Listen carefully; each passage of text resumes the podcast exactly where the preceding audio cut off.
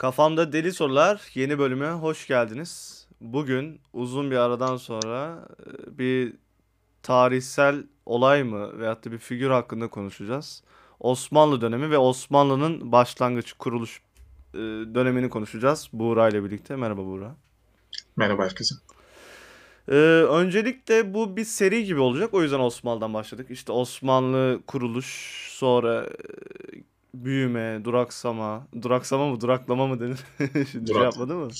Sonra Cumhuriyet tarihi, sonra günümüz Türkiye'si. Ee, o zaman başlayalım. İşte Osmanlı'nın tam böyle kuruluş hikayesini anlatman gerekirse nasıl anlatırsın? Ee, Osmanlı tam kuruluş hikayesi tabii şimdi biz tarih kitaplarından hani şurada şu oldu, burada bu oldu gibi böyle çok e, metodolojik görüyoruz da hani sosyal hayat tabii ki öyle işlemiyor. Ee, bu konuyla alakalı da iki tane e, yorum var. Yani 1299 olarak alınıyordu. Hani biliyorsun Osmanlı'nın kuruluşu. Fakat Halil İnalcık Hoca ısrarla 1302 diyor. 1302'de Bizans'ta yapılmış olan savaşın ardından e, Koyunhisar Savaşı'ydı yanlış hatırlamıyorsam. E, çünkü 1299'da kuruluşuna dair bir olay olmadı diyor. Yani 1302'de artık Bizans'ı yendikten sonra beylik haline gelmiştir ve beylik devlete e, doğru bir adım Ya atmıştır. şey gibi oluyor aslında bu. Belli bir ülke tarafından tanınmak gibi şu anki siyasetteki. Ee, Orada Evet ama savaşı tabii kazandığı o- için resmi olarak bir şey kazanıyor.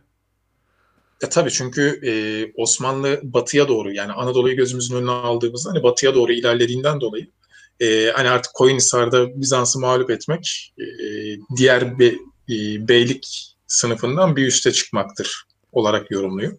Ve onu 1302 olarak e, söylüyor. Tabii bu değiş yani şeylerde kitaplarda falan değişmedi. Hani 1299 olarak. Yani başlangıç yılıyla alakalı hani böyle iki tane yorum var. Aslında e, bir yorum hani 1302 olduğu sadece Halil İnalcık Hoca ile alakalı. Hani onu belirteyim istedim. Ya çok can alıcı bir şey değil yani. O aradaki 3 senede çok önemli bir olay oluyor mu mesela?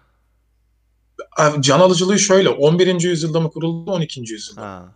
noktasını sadece konuşuyorsun. 1299 dersen çünkü bir yüzyıl öncesine atman gerekir. Hani tek bir fark öyle bir fark olur yani. Hmm, anladım. Bir de şey dersin yani Osmanlı 624 yıl değil e, 621 yıllık bir imparatorluk dersin. Yani öyle yani böyle bir muhabbetler olur. Hı hı. Ee, yani Osmanlı ta kuruluşundan beri bir Bizans'a karşı bir ne derler? Fenerbahçe Galatasaray gibi. Ee, şimdi şöyle, onun sebebi şu. Osman Gazi e, ve Ertuğrul Gazi döneminde tabii e, Selçuklu'ya bağlılar bir şekilde ve Osman Gazi aslında komutan. Hem beyliğin başında ama hem de e, zamanında komutan olduğu için ve e, kayı boyu Anadolu'nun batısında olduğu için gerek Bizans'ı saldırmalar ya da gerek Bizans'ı tutmalar olarak kayı boyu orada çok önemli bir görev görüyor. Dolayısıyla hani ister istemez mücadelelere hep onunla geçmiş. Yani 1299 ya da 1302 sonrasını kastetmiyorum. 1258'de doğuyordu yanlış hatırlamıyorsam Osman Gazi. Ee, 1280'lerde komutan oluyor ve yani 15-20 yıl, boyunca komutan olarak e, Bizans'a karşı savaştığından dolayı zaten çok bir başka alternatifi yok yani. E bir de e, o dönemlerde şey anlayışı da var. E, zaten göç ederek sürekli geliyoruz. Hani en doğudan. Hı hı. Biraz daha yerleşik hayata geçilmiş ama ileride ne var? O bilinmiyor. E biraz biraz yani çok e, ufak şekilde bir cihat anlayış var. Bugünkü gibi olmayan. Hani sonuçta ben Müslümanım. Karşı taraf Hristiyan. Yani kafir olarak görülüyor vesaire. Bütün bunlardan dolayı bir de dediğim gibi 15-20 yıl boyunca zaten Selçuklu komutanıyken Bizans'ta çarpıştığından dolayı biliyor yani. Çarpıştığı orduyu biliyor, toprakları biliyor Tanıyor bayağı. düşmanı tanıyor. E dolayısıyla o tarafa doğru ilerliyor.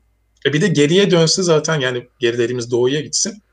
Zaten Türkler var. Ya zaten bir de Osmanlı e, en zirve döneminde bile hep batıya karşı bir şey vardır. Hep batıya gidelim. Fatih'ten itibaren. Fatih de böyle bir batıyı bir e, her yere almak istiyor adam. O bütün Türklerde var bak. Yani Ama o daha doğrusu batıyı istiyor. Gidip de doğuyu istemiyor adam. Ya batı toprağı daha değerli Osmanlı için. abi bak şöyle birincisi zaten doğudan gelmişsin tamam mı? Hı hı. Zaten doğudan gelmişsin ya bir şekilde göçlerle. İkincisi evet on, o, o şekilde çarpışmalar da oldu. Onlar tabii daha sonraki dönemlerde ama onlar geridekiler Müslüman. Müslümanın Müslümana orada kırıl, birbirine kırmasından ziyade yani hiç daha önce gidilmemiş olan batı topraklarına doğru gitmek daha mantıklı. Tabii bunlar şimdi bizim böyle konuştuğumuz gibi kağıt üzerinde bakın tabii şunlar daha mantıklı şeklinde karar alınmıyordur elbette. Anlatabildim mi? Yani ama e, olayın doğal akışı o tarafa doğru götürüyor seni. Ee, Yani bugün biz nasıl mesela hepimiz demokrasi demokrasi diyoruz. hı hı. Bütün dünya. Hani daha önce daha eski bir programda konuşmuştuk ya. Belki hani kendi kendimize bir durup düşünsek. Bir dakika ya başka yöntemler de ya da yönetimler de var diyebiliriz. Ama hani nasıl dünyada böyle bir furya var? O dönemlerde Türklerde öyle bir furya var. İleri gitmek. Ya O bir de buradan söylüyorum. şey de çıkmamalı. Şimdi düşününce bize Batı mesela hep şey geliyor. Cazip geliyor. Daha güzel geliyor ama o zamanlar mesela Batı güzel de değil. Hiçbir albenisi yok Batı'nın. Bak o zaman heh, çok güzel bir noktaya değindin. O zaman Anadolu zaten batı. Ha. Bak o zaman e, doğu sınırı e, İran'da falan bitiyor. Yani o sonrası batı çünkü zaten e, Rumi topraklar ya buralar Rum. Hı. Rum diyarı. Osmanlılar da kendine Rum diyordu bu arada. Selçuklular da öyle. Daha sonradan Rum kavramı değişti. Celaleddin Rumi denir mesela. Yani Yunan olduğundan denmiyor o. Bu bölge. Anadolu bölgesi zaten batı. Yani aslında Osmanlı da o dönemki işte Eretna Beyliği falan aklıma geldi. Onlar da aslında batıda kurulmuş devletler. Bak bunu Amerika bulunduktan sonra batı kavramı biraz daha diğer tarafa doğru kaydığı için buralar doğu oldu. Buralar batıydı. Hani onu öyle belirteyim. Hı hı. Ee, o zaman şöyle gelelim. Ee, girişi falan yaptık. Osman oğulları neden diğer beyliklere nazaran bu kadar fark yarattı da e, Osmanlı İmparatorluğu oldu? Ya bunun asıl şeyi neydi? Yönetim şekli miydi? Kişiler miydi? Bireylerin özellikleri miydi? Savaş stilleri miydi? Ve teknolojileri miydi? Vesaire. Ee, şimdi şöyle bir fark var. Çok fark var da. Ee, birincisi şunu söyleyebiliriz o döneme baktığımızda. Şimdi o dönemki beyliklerde mesela uç beyler falan vardır kendi içinde. Bunu vasallar olarak yorumlayabiliriz. Hani bizde tam vasallığın karşılığı yoktur. Hani batıda vasallıktır.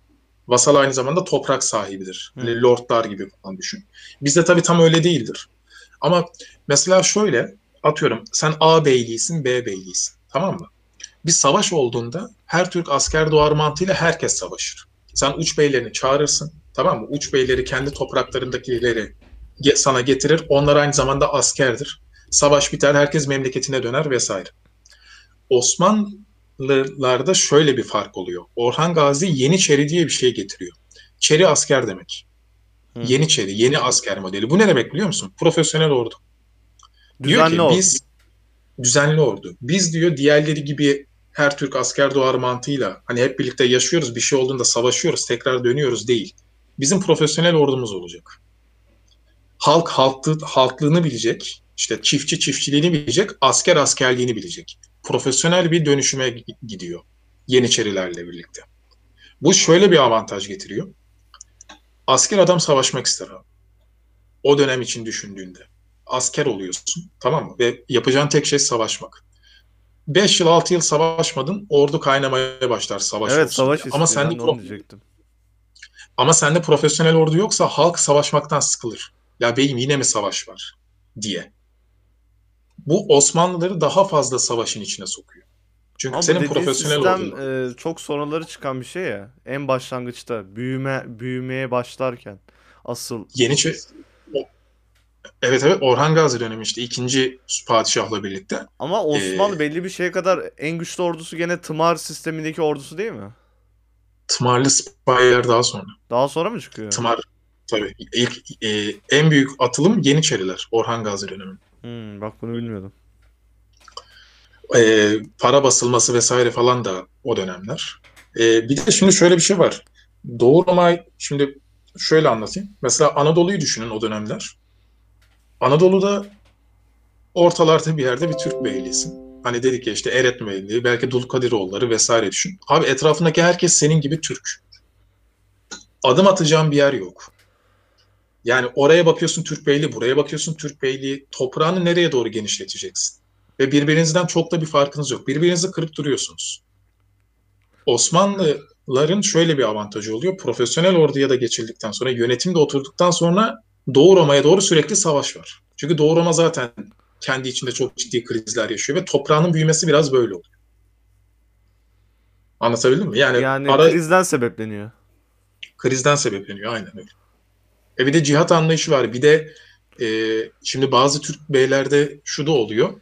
Ya bunlar Doğu Roma'ya doğru saldırıyor. Bizim Osmanlı Beyliğine karşı şu an saldırmamızın bir mantığı yok oluyor. Anadolu'da da zaten bir Türk beyliği, bir Türk birliği kurulmak isteniyor vesaire. Yani bütün bunların hepsi aslında Osmanlı'nın sivrilmesine sebep. Ya tabii bunları e, en başta şey olarak söylemeyiz ama tabii tek sebep olarak doğru zamanda doğru yerde olduğu için biraz. Ve doğru sistemini kurduğu için. Yani doğru sistemi de kuruyor. Dediğim gibi ordu sistemi o dönemde çok önemli. Yani 1300'lerin başından bahsediyoruz. Hmm. Yani daha barut falan hani kullanılmıyor. Anlatabildim mi? Yani at, ok, mızrak, şu bu şeklinde. O dönemde e, ordu çok önemli bir şey ilerlemek için. Ee, o zaman şeyi soracağım bir de onu da merak ediyorum. Osmanlı kurulduğu zamanki kültürüyle imparatorluk olduğu zamanki kültür arasında çok büyük farklar var mıydı? Yani illaki vardır. Çok büyük fark var. Şimdi biz Mesela Osmanlı onu diyoruz. böyle bir anlatırsan yani. Osmanlı kuruluş zamanında nasıl bir yönetim kültürü vardı veyahut da şey kültürü vardı. Halka duyulan saygı veyahut da nasıl bir ilişki vardı vesaire bunlar. Hı. Ee, şimdi bak aslında biz hani Osmanlı diyoruz böyle hani demin dedik ya 624 yıl ya da 621 yıl böyle tek celsede yorumlanıyor. Aslında tabii öyle değil. Şimdi Orhan Gazi'nin Osmanlısıyla Fatih'in Osmanlısıyla Abdülhamit'in Osmanlısı çok farklı. Dönemleri çok farklı. Yani bak dünya o dönemki dünyayı geçtim. Kendi içindeki sistemleri çok farklı. Şimdi ilk başlarda e, mesela şöyle söyleyeyim. Orhan Gazi'nin oğlu var Süleyman e, Süleyman Şah denmez. Süleyman. E, Murat var. Bunların hepsine e, komutanlık veriyor. Mesela Süleyman Bizans'ta çarpışıyor. Murat başka bir yerde biriyle çarpışıyor. E, yani bütün evlatlarına bir rol paylaşımı var. Ve bu evlatlar o sırada birbirlerine karşı böyle bir Fatih'ten sonraki dönemde olduğu gibi ben ya bunu boğazlayacağım ya da zaten o beni boğazlayacak mantığı yok. Hep birlikte beyliği ve devleti ilerletme mantığı var oğullar arasında. Ve mesela işte kurultay gibi bir şey oluyor. Kim e, bizim yöneticimiz olacak diye seçilme var. O da Türklükten gelen bir şey. Eski Türk adetlerinden Orta geliyor. Asya'dan gelmiş. Aynen öyle. E, yani en büyük mesela yönetimle alakalı en büyük fark bu. Yani senin beş oğlun varsa beş oğluna da görev verirsin. Beşi de görevini yapar. Sen vefat ettiğinde e, meclis gelir ve hükümdarın kim olacağını seçerler. Yönetim olarak en büyük fark bu. Ee, şimdi burada biraz Fatih'e şey oldu. Savunma hakkı çıktı ama. Şimdi Fatih'in Yok de- hayır onu, onu da açıklarız ya. Hani niye sonra öyle olduğunu da açıklarız. Ben hani şimdi ilk kısmı söyledim. Tamam, o zaman e, imparatorluk oluyorsun. Aynen aynen. İmparatorlukla bir beyliğin yönetilmesi çok farklı. Yani. Tabii ki. e, Bir kere topraklar büyüyor. aynen. Topraklar hakim büyümesi demek abi hem o var hem de bak şimdi şöyle de bir fark var. Şimdi Osmanlı ilk kurulduğunda Osman Bey Orhan Gazi döneminde bir Türk beyliği ve Türk devleti. Ama artık Fatih dönemine geldiğinde bir Batı imparatorluğu. Burayı ayırmak lazım. Ee, bu yorum genel anlamda Osmanlıcıları çok rahatsız eden, bak Osmanlıcıları diyorum.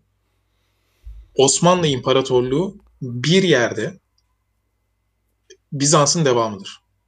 Aa. Bizans'ın üzerine kurulmuştur.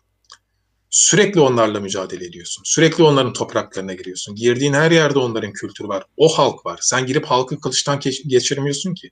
Sen onları Müslüman yapıyor olabilirsin. Ama adamın kültürü başkentin yapıyorsun vesaire. Başkentini başkent değiştirmeye çalışıyorsun.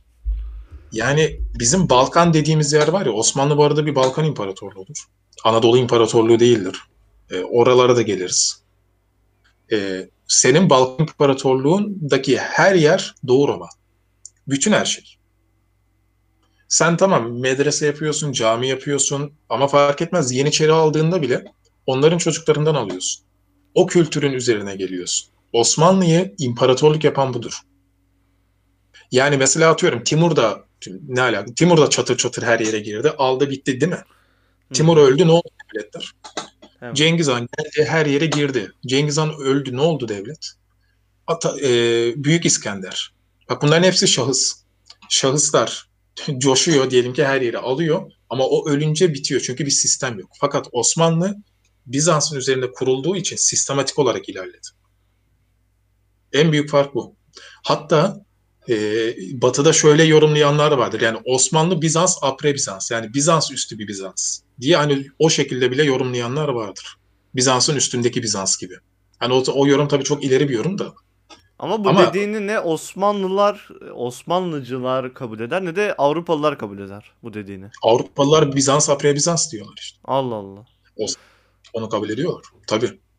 Çok ilginç. Ama zaten şöyle bir şey var. Avrupalıların böyle yorumlamasında bir sıkıntı yok. Avrupa dediğimizde hani Batı Avrupa'yı kastediyorsan onlar Katolik. Bizans Ortodoks zaten. Alın Bizans sizin olsun derler. Ya Bizans zaten orada şey de e, e, ne derler biraz kendi haline takılan bir şey.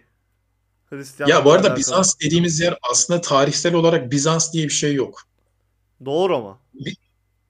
Doğu Roma bile yok. Roma. Ha, direkt Roma. Bizans e, Roma'nın İstanbul'u almadan önceki ismi. Bizantium. Zaten kendilerine İstanbul. Bizanslı demiyorlar değil mi onlar? Romalılar diyor. Hayır, hayır, hayır Bizans tabii tabii. Biza, yani Bizans Roma'dan önceki ismi Bizantium, İstanbul. Hı hı. Ortada bir batı varken de şimdi bak mesela şöyle bir mantık söyleyeyim. Ortada Batı Roma varken sen Batı Doğu diye ayırırsın. Bak bugün Kuzey Kore, Güney Kore diye ayırıyoruz değil mi? Kuzey Kore yıkılsın. Biz artık Kore'ye Güney Kore demeyiz ki. Çünkü bunun kuzeyi yok. Kore adıdır artık o. Şimdi Roma'nın batısı gittikten sonra sen niye Doğu Roma diyeceksin? Roma yani. Yani mantıklı öyle düşününce ama Yok ama zaten öyle. Ve Fatih kendine Kayseri Rum der. Bakın bunu araştırın. Roma İmparatorudur. Kaiser Sezar'dır. Rum Roma'dır. Rum Roma vatandaşı demektir. Kayseri Rum. Roma Sezarı. Fatih'in kullandığı ünvan. bunu duymuştum daha önce. Şaşırmıştım da baya. A- Ama işte biz hani bugün e, Osmanlı deyince sanki sadece Abdülhamitlerin, Abdülazizlerin Osmanlısı gibi algılıyoruz ya 600 yılı. O yüzden bize tuhaf geliyor. O dönemin dünyasında tuhaf değil. İşte öğretilen tarihle alakalı bir şey. İzzetilen. Ya tarih bizde savaş tarihi olduğu için kültür tarihini ve e, sosyal hayat tarihi bizde yok. Yani tarih bile savaşlardan ibaret. E, dolayısıyla bu, bu tarafları pek e, ilgilenmiyoruz. Ben nasıl böyle konuşuyorum onu da belki daha önce dinlemiş olanlar bilir de aynı zamanda ben tarih öğrencisiyim. Yani oradan böyle konuşuyor. Onu belirteyim. Ee, vallahi güzel tarih öğren de öğret abi bize. Yani şimdi bana gelse öğrete Osmanlı tarihi şeydir yani. Belli belli bir dönemler vardır. İşte başlangıç, e, yükseliş, duraklama vesaire. İşte Lale Devri falan vardı. Lale Devri deyince 3. Selim aklıma geliyor. Böyle şeyinde oturan şişman bir adam. 3. Selim. Üçüncü Selim bu arada benim en favori üç padişahımdan biridir. Ama işte Üçüncü 3. Selim. Selim'i bize hep şey yaptılar böyle. Ee, dedesinin parasını yiyen ee, şey gibi küçük e, enişte gibi bir lanse edildi. Onun Kanka döneminde üçüncü Selim değil o ya. Sen Üçüncü emin Selim misin? abi. Üçüncü Selim. Bakacağım. Yani 3. Ahmet döneminde Lale Devri oluyor da e, 3. Selim bayağı yenilikçi bir padişah olduğu için Yeniçeriler tarafından öldürülüyor zaten. Ben 3. Yani- Selim'den sonra Lale Devri başlıyor diye biliyorum ya. Yanlış 3. mı Selim'den sonra 2. Mahmut geliyor zaten. O e, Onun devrimi devam miydi? Hatırlamıyorum. Hayır, hayır. O zaman 3. Yok. Selim'den buradan özür diliyorum. 3. kendisine. Selim'den özür evet, O mahşerde çünkü sıkıntı çıkartır. Evet evet ya şimdi padişahım çok yaşa. Ama ölmüş. Ama neyse.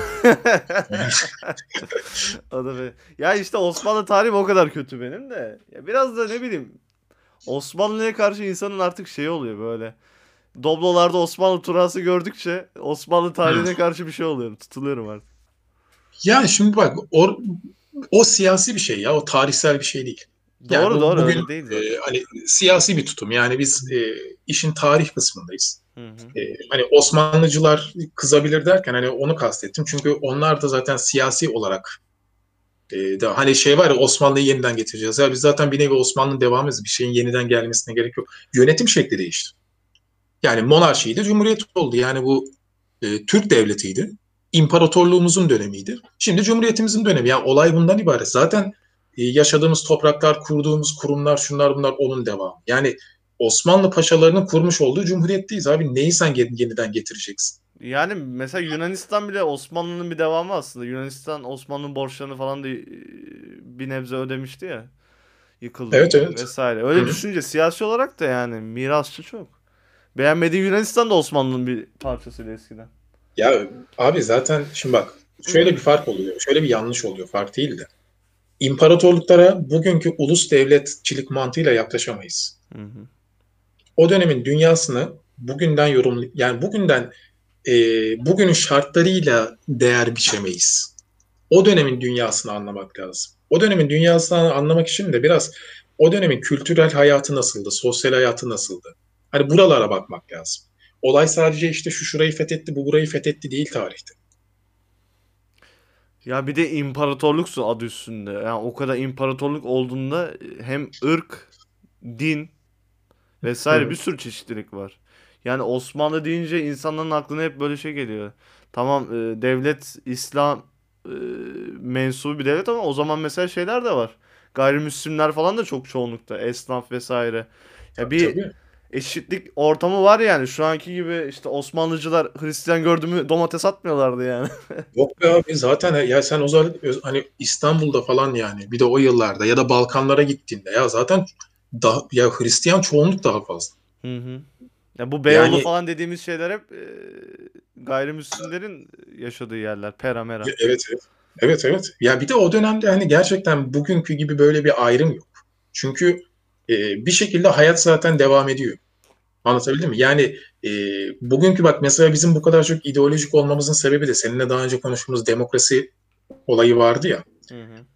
Yani herkes yönetimde söz sahibi olduğu için herkes kendi fikri üstün gelsin istediği için millet birbirini kırıyor. Takım Çünkü tutuyorlar. senin de fikrinin üstün gelme ihtimali var, benimkinin de üstün gelme. Yani üstün derken bir makama gelme ihtimalin var o fikrinle, o ideolojinle. Hı hı. Dolayısıyla hep diğerlerini öteki olarak görüyorsun.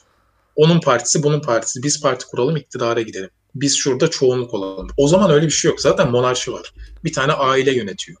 Birbirini komşunla yemen için bir sebep yok ki. Sen üstün gelsen ne olacak, o üstün gelse ne olacak? Zaten monarşi yönetiyor devlet. Anlatabildim mi? Hı hı. Yani bu minimallerde bakmak, okumak lazım. Tabii bu kastettiğim 1800'ler değil.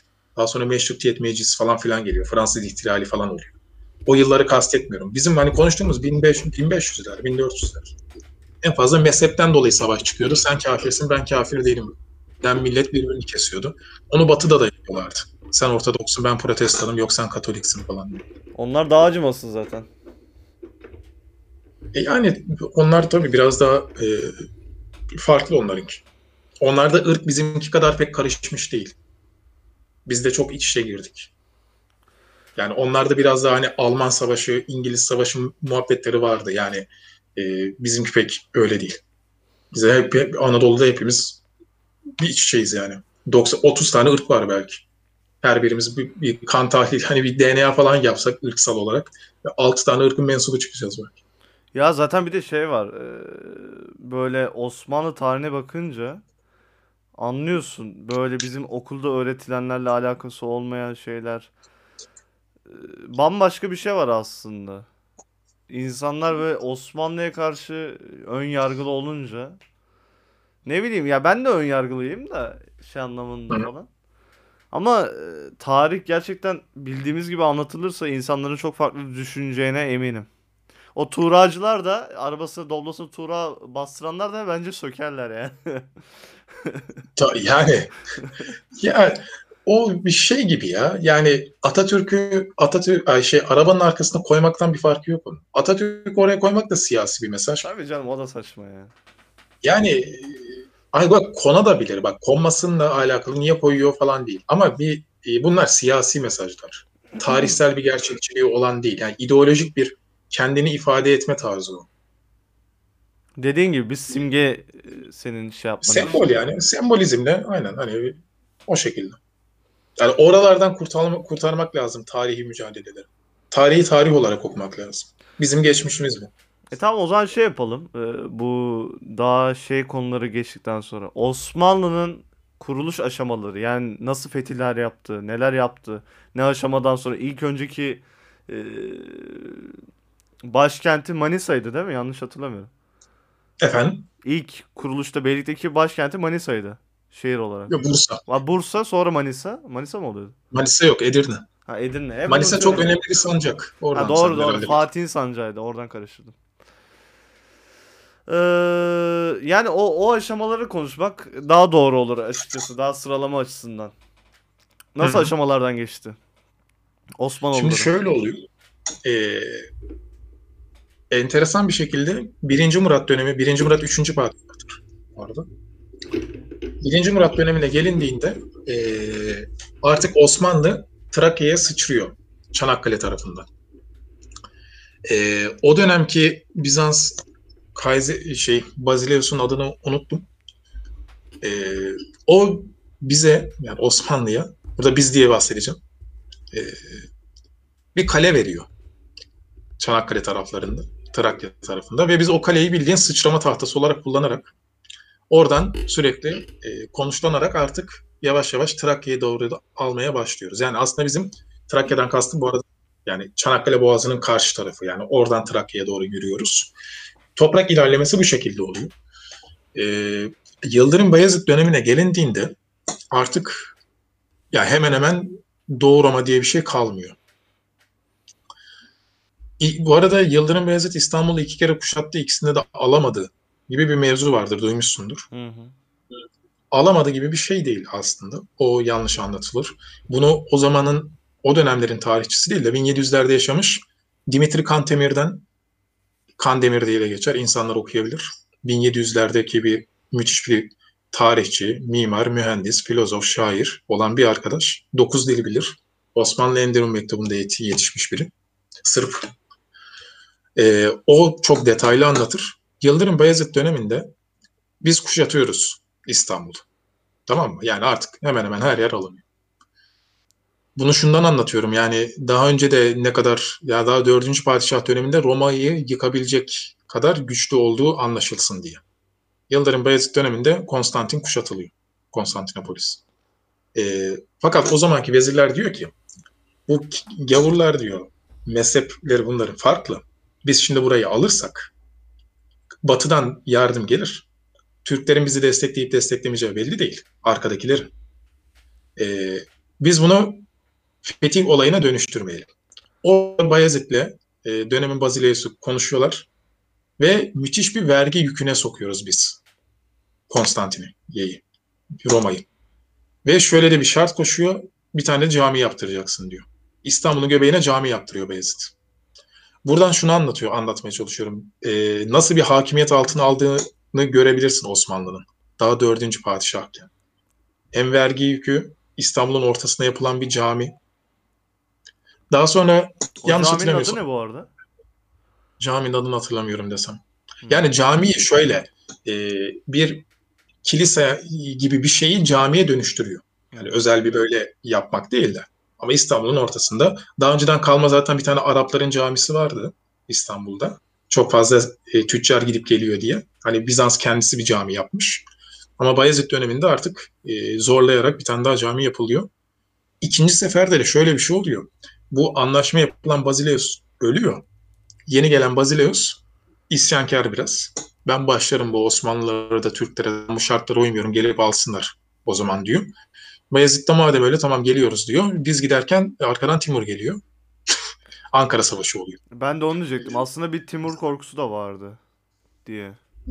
Yani hani iki kere kuşattı alamadı mevzusu bu. Birinde almamayı tercih etti danışmayla. İkincisinde alabilecekken Timur geldi. Yani Evet. beceriksizliğinden Timur da hani- sonra e, Konstantinopolis'in çok iyi savunulmasından falan değil. Yani anlatabildim mi? Hani alamadı değil, beceremedi değil. Öyle bir tercih oldu. Yani 1300'lerin sonunda, 1400'lerin başın, 1300'lerin sonunda da e, Roma'yı yıkabilecek kadar güçlenmişti Osmanlı. Onu anlatmak istedim. aslında şimdi mesela Timur'u söyleyince Timur gibi bir olaydan sonra o Ankara Savaşı'ndan sonra Osmanlı'nın tekrar şey olması. Yani Abi o mucize gibi bir şey. Bak o çok inanılmaz bir şey. enteresan bir olay. Yani bir aslında bir devletin yıkılmasına sebep olacak bir olay. Yıkılmıştı biliyor musun? Bak gerçekten şöyle Osmanlı o dönem Timur'a bağlanmıştı. Ee, dört tane oğlu var Bayezid'in. Musa, bak yanlış hatırlıyor olabilirim. Bir tanesi Musa, bir tane İsa var. Zaten Mehmet var, o Çelebi Mehmet. Bunlar birbirinin elini yiyorlar. Şöyle olacak, böyle olacak. O 12 yıl boyunca Timur devleti yönetiyor zaten Osmanlı'yı. Hani şöyle bir şey deniyor ya tarihte. Ee, Osmanlı 12 yıl padişahsız kaldı. Padişahsız Timur bıraktı kaldı. gitti diyorlar mesela. Yendikten Öyle bir sonra. şey yok abi. İzmir'i alıyor adam. Anadolu'da. Hani İzmir Fatih Timur geçer. Bakabilirsiniz. Bırakıp gittiyse İzmir'i nerede aldı? İzmir'i fe- fethediyor. Zaten Anadolu'da. Ya Timur daha sonra hani kendini Çin'e doğru veriyor. Yani buraları zaten aldı diye. Hı hı. Hatta o dönem bir Musa çıkıyor, bir İsa çıkıyor. Bir tanesi alkolik. Mehmet Çelebi e, bu eşlerden elini ayağını çekiyor. Trabzon'a gidiyor. Sonra bakıyor ki bu Musa, İsa birbirini yiyor. Başlarım yapacağınız şey diyor. Geliyor ikisini de temizliyor. Kendisi Çelebi Mehmet öyle tahta çıkıyor. Beşinci padişah. Hani Osmanlı'nın yeniden kurucusu olarak geçer ya o süreçler böyle tarih kitabında okuduğumuz gibi çat çat çat ilerlemiş çok barış dolu süreçler değil. Gidiyordu devlet gidiyordu yani. Ee sonrasında bu arada? Timur'u suçlamıyorum. Hani bu sonuçta yapabilir yani sen de direnseydin. Hı hı. Bütün gücünle kuvvetinle Konstantin'e gideceğine doğuda bir şey yükseliyor. Bak oraya da bir kolluk kuvveti koyalım falan filan dese ya. Hani burada kızacak bir şey yok. Şöyle bir yanlış anlama oluyor. Timur bize saldırdı gibi saçma bir şey oluyor. Timur da sensin abi. Unutma. Tarihe böyle bakmak lazım. İki Türk devletinin savaşı o. Timur gelip bize saldırmadı. Yani biz kim? Tim Ya o bir da de Türk. niye saldırmasın ya? Sen nasıl Bizans'a saldırıyorsan mesela. Bir Ya orada sadece şöyle bir şey yani. deniyor. Ee, ya arkadaş diyorlar hani e, biliyorsun zaten Bayezid'in kuşattığını İstanbul'u. Yani saldırmasaydın gibi bir Ne yorum var ama alaka adam, abi yani bu çok saçma Yani- bir mantık ya. Savaşta her şey mübahtır ya. ya ona öyle yar hani dediğim gibi bence de bir şey yok yani savaş bu. Hani Aslında ama daha sadece doğru. bize Kendi ordusu zayıflayacaktı bu sefer. Mesela Ne diğer ya? türlü. Hazırlıklı bir de şey muhabbetleri de var. Bayezid'le Timur'un mektuplaşmalarına bakabilirler. Aslında oradaki muhabbet şey e, Bayezid'e birileri sığınıyor Timur'un düşmanlarından. Timur da bunu gayet normal bir dille istiyor. Ver diye. E, bizim Bayezid bir anda köpek kafir sen benden kimsin bir şey istiyorsun falan diye ters çıkınca Timur da bekle o zaman diyor. Yani. Biraz şey böyle aklında canlandırdın da Timur şey yapıyor. Ulan var ya. Ama yani e, hakikaten öyle. Hani durup ge- yani çok detaya girmeyeyim diye ben öyle dedim Ya ama yok zaten orada vermek- az çok ben de biliyorum da Yıldırım Bayezid gerçekten bir herhalde güç zehirlenmesinden midir? Kendine güvenden midir? Sanki dünyayı ben yarattım gibi bir şeyle Timur'u alt etmeye gidiyor. Şimdi Yıldırım Bayezid e, dönemi olarak hem asker olarak hem yönetici olarak müthiş bir adam. Şimdi bak biz yenildiği için hani böyle biraz bir de hani şey vardı da iki kere İstanbul'u alamadı. Timur'a yenildi falan. Hani sanki arada böyle bir şeymiş gibi. Hayır müthiş bir adam. Yıldırım ünvanını o zaman alıyor. Çünkü orduyu inanılmaz iyi hareket ettiriyor. Yani bu kolay bir şey değil abi. 80 bin kişiyi ikna etmek. Dinlenmeden bir oraya bir buraya götürüp duruyor ve ordu peşinden geliyor yani. İkincisi bak enteresan bir şey bu şimdi belki bazıları kızacak da Yıldırım Beyazıt fena içermiş. Ciddi şekilde. Çünkü bunu da şeyden biliyoruz. O dönemin Bizans Basileus bir yere mektup yazıyor. Hani artık nasıl Bizans oyuncak olmuşsa Yıldırım bu yine bunu çağırıyor. Gel seninle bir yemek yiyeceğiz diye. Basileus'un mektubu var. Eşine mi vezirin öyle bir şeye. Yine çağırdı beni bu Türk diyor. Yine diyor kusana kadar içecektiydi. Falan filan diyor. Yani çok deli içermiş. Bu- Bunu Halil Nalcık anlatmıştı. Bak döneme bak. O dönemlerde e, Marmara bölgesinde biz bir yere almayı unutmuşuz. Tamam mı? Aynen bak böyle. Bir tane kale gibi bir şey. Yani bakılıyor ki ya bu hala Bizans'ın elinde böyle bir şey. Yıldırım diyor ki git diyor şurayı benim için al. Beni uğraştırma. Ondan sonra ziyafete gel. Bizans kendi kalesini kuşatıp Osmanlı'ya veriyor. O ne lan öyle çok Yani enteresan bir. Dönemin gücünü düşün. Hani ilk kuruluştaki olayları konuşuyorduk ya. Nasıl hani Bizans'a karşı hükmetti vesaire. Yani şartlara bak. Onu anlatmak istedim. Hı hı. Ee, şey o zaman ya burada ben aslında Yıldırım Beyazıt'ın dediği gibi güçsüz olduğunu düşünmüyorum ama Timur da bölüm sonu canavarı gibi bir adam yani filleriyle falan geliyor. O yüzden adam doğudan gelen bir şey gibi böyle filmlerde olur ya doğudan şeyler gelir. E, orklar gelir gibi böyle. Orklar aynen Aha. Persler geliyor. ya da Game of izleyen varsa Ak Gezenler gibi bir ordu yani. Öyle öyle. Yani e, hani Anadolu insanı fil görmemiş abi. Fil yani belki duymuştur bir yerde fil diye bir şey ha büyük hortumu var falan ya da en fazla Kur'an'daki fil suresinden bilirler. Yani nereden bilecek yani? Ee, peki bu Tabii. başlangıç bölümünü nereye kadar konuşalım? Bir yerden sonra şey yapıp istiyorsan e, başka bir bölümde Osmanlı yükseliş kısmını da konuşabiliriz. Yani Fatih'e kadar konuşabiliriz. E tamam olur. İstersen. Şimdiki sıralamada ne var peki? Şimdi işte Mehmet Çelebi devleti kurtardı. Evet. Mehmet Çelebi'den sonra e, Mehmet Çelebi zaten devleti rayına sokmakla uğraşıyor garibim. Yani çünkü kardeşlerini e, boğazlamak zorunda kalmış. E, e, Timur zaten yıkılmış e, vesaire. Yani o dönemdeki avantajlardan biri e, Timur herkesin içinden geçerek geldiği için e, Osmanlı'yı doğudan sıkıştıracak bir şey de yok. E, Bizans zaten ölü. Yani toparlanması o açıdan dış tehdit olmadığı için biraz daha kolay oluyor. Ama devleti toparlamakla geçiyor. Ondan sonra zaten 2. Murat geliyor. Hmm. Fatih'in babası. Ee, İkinci Murat da zaten bayağı etkili bir figür. Güçlü bir figür. Tabii tabii. Koca Murat diye geçer. Ee, koca olmasının sebebi hem fiziksel hem de e, hakikaten çok şey bir adam. Yani e, nasıl söylenir? Ya komutan olarak korkutucu Heybetli bir adam. Yani. Hey- heybetli bir adam. E, vezirleri vesaire çok güçlü. Çandarlı Halil gibi isimler var. Çandarlı Halil'i Fatih de sonra veziri. da. Fatih'in de veziri. E, ama hani Çandarlı ailesi gibi yanında hakikaten çok iyi uç beyleri falan filan var. E, eğitime çok önem veren bir adam. Hem Alaaddin'i hem Mehmet'i yetiştirirken her ikisine de kullanıyor. Yani çok iyi eğitim. Şimdi biz hani şöyle diyoruz ya Fatih işte 7 dil biliyor, 6 dil biliyor. Çok iyi şiir yazıyor, çok iyi komutan. Ama bunun bir de bir yetiştirilme süreci var. Yani Fatih 6 dil bilmek istediğinde ona 6 dili öğretecek bir eğitim sistemi var. Acaba bir de istiyor Burada- muydu?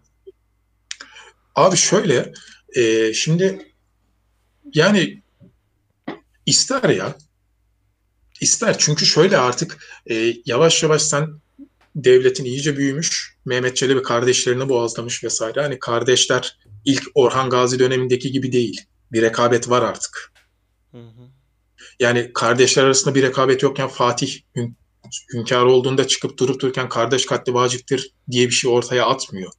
Hani zaten kardeşler arasında artık kapışmalar başlamış. Ee, devlet ben de onu söyleyecektim aslında e- en başta. Böyle yükselen bir imparatorluk olduğunda kardeş katlinin mantıklı şeyleri var. Çünkü e, bu sefer iç karışıklıklara sebep oluyor. İç savaşa o zaman da parçalanmaya kadar gidiyor yani. E, Tabii ki yani oradaki olaylar değil. Hani oraya şey Fatih devrinden sonrakinde konuşuruz istersen. Hı hı. Hatta daha yakın bir zamanda da yapabiliriz. Hani böyle iki hafta demeyiz. Daha hani bir, birkaç güne istersen Hı hı. yapabiliriz. Olur olur. Hani olur. Ee, işte Murat yani üç, ikinci Murat diye geçiyor. Yani aslında koca Murat, ikinci Murat. Ee, onun kafasında İstanbul'u almak var. Çünkü zaten Bayezid bunu alacaktı. Şimdi bak o dönemki eğitim öyle. Yani bizim bugün ta, dediğim gibi tarih kitabından okuyoruz ama direkten dönmüş bir e, fetih süreci var. Doğudan bir saldırı geldiği Ya için. demek ki yapabiliyoruz. Öyle bir algı var. Tabii yani tabii tabii. Ee, Me- Me- Mehmet Çelebi döneminde artık e, hani devlet zaten bir kendine geldiği için artık 2. Murat'ın hedefinde bir de 2. Murat'ın çok iyi bir e, şey hezimeti vardır. Haçlıların içinden geçtiği. Yani 2. Murat oğluna bırakıyor gerçekten Fatih'e.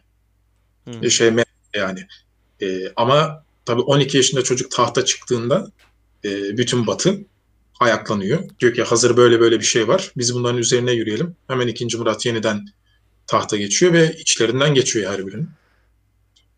Hakikaten öyle Ya yani. bu komik e, bir olay ya. Düşünsene baban ara- araba sürmeni şey yapıyor. Sonra beceremeyecek. İn lan arabadan ben sürüyorum falan gibi bir şey. yani. Ama o çok normal bir şey abi. Yani e, hakikaten normal. Çünkü Mehmet Çelebi döneminde çok fazla fetih falan olmuyor devlet kendine gelmeye çalıştığı için. İkinci Murat'ın gelip hemen anında savaşlar, şunlar bunlar mücadeleler, dünyaya karşı biz hala aynıyız. Orada Murat'ın e, o yaşta Fatih'i geçirme sebebi ne peki?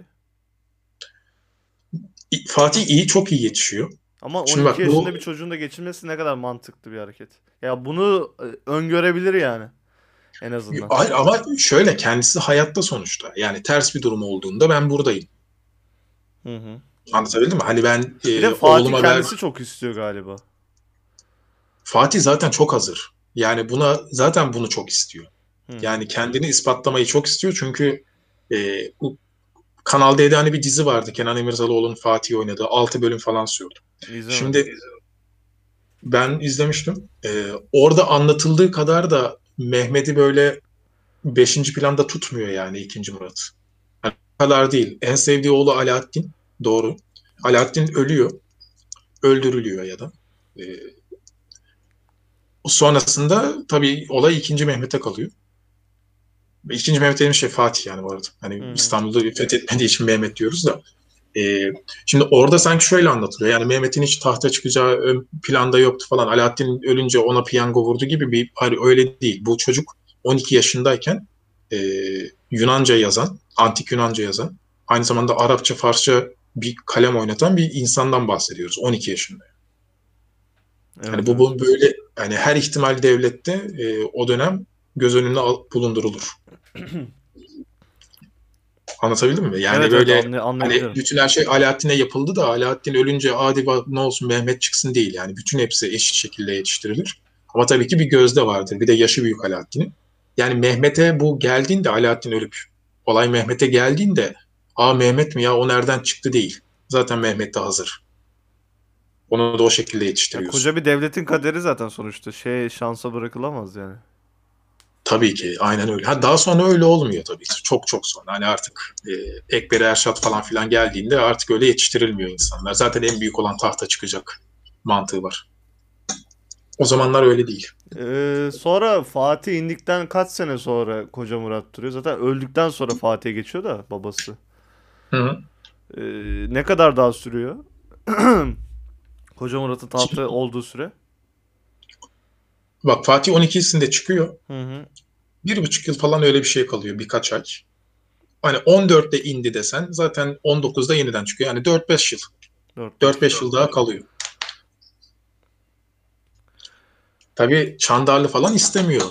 Ha, ben bir de onu soracaktım. Çandarlı şey mi peki? Ee, genelde İstanbul'un fethedilmesini istemiyor ya. Sence mantık için mi istemiyor yoksa bir Rum şeyi var mı? Yok İşbirliği. canım yok.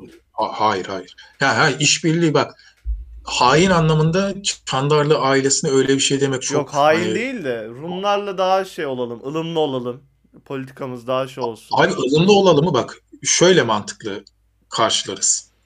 Şimdi Bayezid döneminde bir olay yaşanmış. Bu arada Bayezid dönemindeki bu olay yaşandı. Hani bak 50 yıl öncesi ya. Hı. Ya bizim şurada bak 1960'ta böyle bir şey yaşadığını düşün. Devletin paramparça olduğunu düşün. Dört çocuk bir yerlere dağılmış. Timur gelmiş. Anlatabildim mi? Hani Hı hı. Çandarlı bunları yaşadığında çocuktu. Biliyor Çandarlı bu süreçleri. Çandarlı Halil zaten Fatih İstanbul'u fethettiğinde 65 yaşında falan bir adam. Yani 10-15 yaşındayken Çandarlı ailesi bu olaylara şahit. Evet. Anlatabildim mi? Hı hı. Yani e, biliyor. Dolayısıyla şöyle bir şey diyor. Tamam kuşatalım vesaire tamam. Ya peki alamadığımızda bizi bir daha ne toparlayacak? Batı'dan müthiş bir yardım geldi ki 53 gün hakikaten zor bir süreç. Zaten o Ee, o korku var İstanbul'un fethedilmesinde. Evet. Yani e, şimdi biz hani dediğim gibi tarihi bugünden okuyoruz ya. Fatih'in falan ne olduğunu biliyoruz. Nasıl müthiş bir adam olduğunu. Diyoruz ki Çandarlı bunun karşısındaysa haindir abi böyle saçmalık mı olur? Hayır. O zaman 20 yaşında bir çocuk düşün. Diyor ki ben diyor Konstantin'i Roma'yı alacağım. Daha sen 45 yıl önce zaten parçalanma tehlikesinin direğinden dönmüşsün. Temkinli olması bir vezirin bana orada çok e, mantıklı geliyor. Tamam şöyle bir ya alamazsak Zaten Bizi kuşatma sırasında da neredeyse alamıyor galiba. Neredeyse evet. Tabii şey Biraz Rise of mucizelere falan Ottoman'daki, şey oluyor. Rise of Ottoman'daki kadar da değil. Hani Hı, orada hakikaten ben de izlerken dedim yani hakikaten alamıyor muyuz abi ben mi yanlış biliyorum tarihi yani. Hani o derece değil yani. Ama e, şimdi zor süreçler. Yani burada Çandarlı ama tabii Fatih'in de İstanbul'u aldıktan sonra onun boynunu vurdurması da normal bir olay. Yani sen benim o kadar karşımda durdun. Fatih de şöyle düşünüyor. Ulan bu kadar karşımda durdun. Yanımda dursaydın belki 40 gün sürecekti. Yani Yani öyle de gene de baş vurma ne kadar mantıklı bilmiyorum.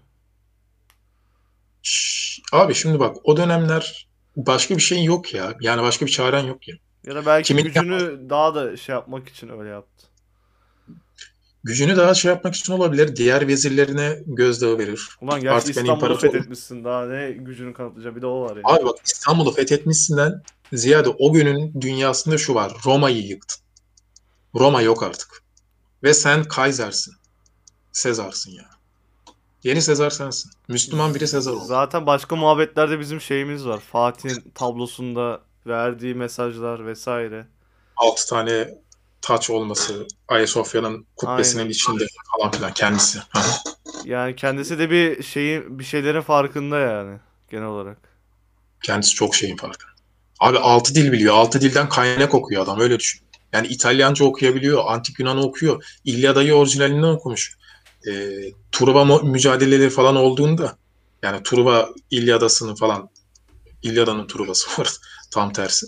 Ee, Yunanlara şey diyor yani Truva'nın intikamını aldım falan filan diyen bir adam. Ee, İstanbul fethedildikten sonra çıkıp böyle tabii şehir darma duman toplarla falan vurulmuş. Hı hı. Orada neredeyse gözünden yaş gelerek Farsça şiir yazmış bir adam. Ah canım İstanbul ne haldesin şeklinde falan. Yani müthiş bir adamdan bahsediyoruz. Fatih belki hani bir bölüm olarak özel konuşulabilir. Yani öyle bir insandan bahsediyoruz. Ee, artık hani burada devlet gerçek bir imparatorluk ve imparatorluğun başında Kayseri Rum var. Roma Sezarı. Kaiser bu arada Almanca'da da kullanılır. O da Sezar'dır. Roma Cermen İmparatorluğundan gelir. Sezar, Kaiser bunlar aynı şey. Rum da Romalı demek. Hı hı. Daha sonra Yunan vatandaşı gibi algılandı. Hani oraya doğru evrildi. Ama e, Romalı demektir. Anadolu'lu Romalı daha sonra. Yani Anadolu Roma'ya ait olduğu için falan. Hani o tarz. Burayı anlamak lazım. Fatih Sultan Mehmet buradan hani ısrarlı söylüyorum Roma Sezarıydı. Zaten bunu hemen de şeyinde yapıyor. Ee, hakimiyetinin başında İstanbul'un fethetti, fethetmesini Orta, hemen. Ortodokslara verdiği haklarla. Çünkü bak bir kere bak burada çok ince bir detay var abi. Ortodokslara haklarını o dönemki e, Ortodoksların başındaki lider verir. Yani Papa'ya bugün Katoliklerle alakalı bir hakkı kim verir? Papa verir. Papa. Değil mi? Katolik dünya. Fatih Sultan Mehmet kendisi Ortodokslara hak veriyor. Bak burası müthiş bir şey. Bir insanın Vatikan'ı fethettikten sonra Katoliklere hak vermesini düşün. Papa'nın da üstünde çıkartıyor kendini. Fatih bunu yaptı. Bu Anlatabildim mi? Fatih'ten sonra e, biten bir şey o zaman değil mi? Ya Fatih'ten sonra biten bir şeydi. İkinci Bayezid'in pek bunlarla bir işi yoktu zaten. Zaten Yani e, Yavuz'da olamaz. Direkt halife oluyor çünkü. Yavuz ya o Yavuz da haklı olarak o dönemin dünyasından dolayı o dönemlere geldiğimizde hani Bayezid'in çocukları acayipler abi. Yani ikinci Bay Fatih'in torunları yani. Hı hı. Yani hakikaten herkes birbirini kesiyor. Yani inan, inanılmazlar ya. O yani Yavuz o işlerinden en küçük nasıl sıyrılıyor falan o dönemlere geldiğimizde konuşuruz. Ee, Osmanlı'nın o kaynamalarından dolayı da doğuda bu sefer yükselen tehlikeler var. Yavuz mecburen oraya gitmek zorundaydı. Hmm. O zaman şöyle yapalım. Bir Bölüm kaç dakika Batıda oldu? daha nereye gideceksin? 48 dakika olmuş. Kısaca bir toparlayalım. Ondan sonra e, ikinci bölümde de yükselmeyle falan konuşuruz. Tamam abi. Yani şu an Fatih'teyiz işte. Hı hı. İstanbul alındı. Tabii çok hani bir oradan bir buradan biz gidiyoruz. Hani böyle lap lap illa kronolojik sırayla değil de. Ama şu an artık yani beylik imparatorluk oldu. Ya buradan sonra artık yola çık. Ne yapıyorsan devam Aynen. ediyorsun. Çünkü Evet ama işte o zaman Konstantin yani İstanbul'da şey gibi kanser hücresi gibi. Sen her tarafını almışsın ortada bir şey kalmış bir. ya bir de ha, e, bir şey ekleyeyim. O zaman İstanbul zaten karşı ya biz Anadolu'da olduğumuz için karşısı diyoruz da yani e, karşı taraf. Hani bir şarkı vardır ya Üsküdar'a giderken diye. Hı hı. Üsküdar o zaman İstanbul'un Anadolu yakası için kullanılan bir ifade. Tuzla da Üsküdar, Maltepe de Üsküdar. Her yer Üsküdar. Aa, Kadıköy hariç. Kadıköy hariç. Bak ona ayırayım. Kadıköy hariç. Yani bu taraftaki Anadolu'nun İstanbul'un her yer Üsküdar yani. Vay be. Bak bunu ilk kez duydum. Abi bir de kuruluşla alakalı dur bak çok geriye gideceğiz de Süle, e, Diriliş Ertuğrul'daki 85 bin yanlıştan bir tanesi. E, Osman Gazi'nin dedesi Süleyman Şah değil Gündüz Alp. Buna da bakın. Süleyman Şah değil yani. Biz yanlış türbeyi getirdik. Ahmet Davutoğlu'nun başbakanlığı döneminde. Neyse o zaman bitirelim. Ağzına sağlık. Valla güzel muhabbet oldu. Ben teşekkür Evet, ederim. evet güzel. Ee, yükselişi daha çok merak ediyorum. Zaten yükseliş bir de Yükselişi iki kısım yapabiliriz. iki part mı? Olur. Yani abi Fatih var, Yavuz var, Kanuni var. Bunlar nasıl hani bir bölümü? Onu yaptığımızda şey yaparız zaten ya. Part 1, part 2. Bunu zaten direkt e, kuruluş olarak, Osmanlı kuruluş olarak e, nitelendiririz bölüm ismini. Diğerlerinde dediğin gibi e, zaten sonra yıkılış da ayrıca olabilir. Hı hı. E, senin de artık bu bölümlerden keşfedip e, Diriliş Ertuğrul danışmanı falan. Onlar siyasi diziler. Abi onu hep söylüyorum. Tabii Siyasi canım, tabii. diziler bunlar. Çok şeyler var. Neyse o zaman kapatıyorum. Ağzına sağlık. Teşekkür ederim. Ben Bizi teşekkür ederim. dinlediğiniz için teşekkür ederim. Tekrardan iyi günler diliyorum.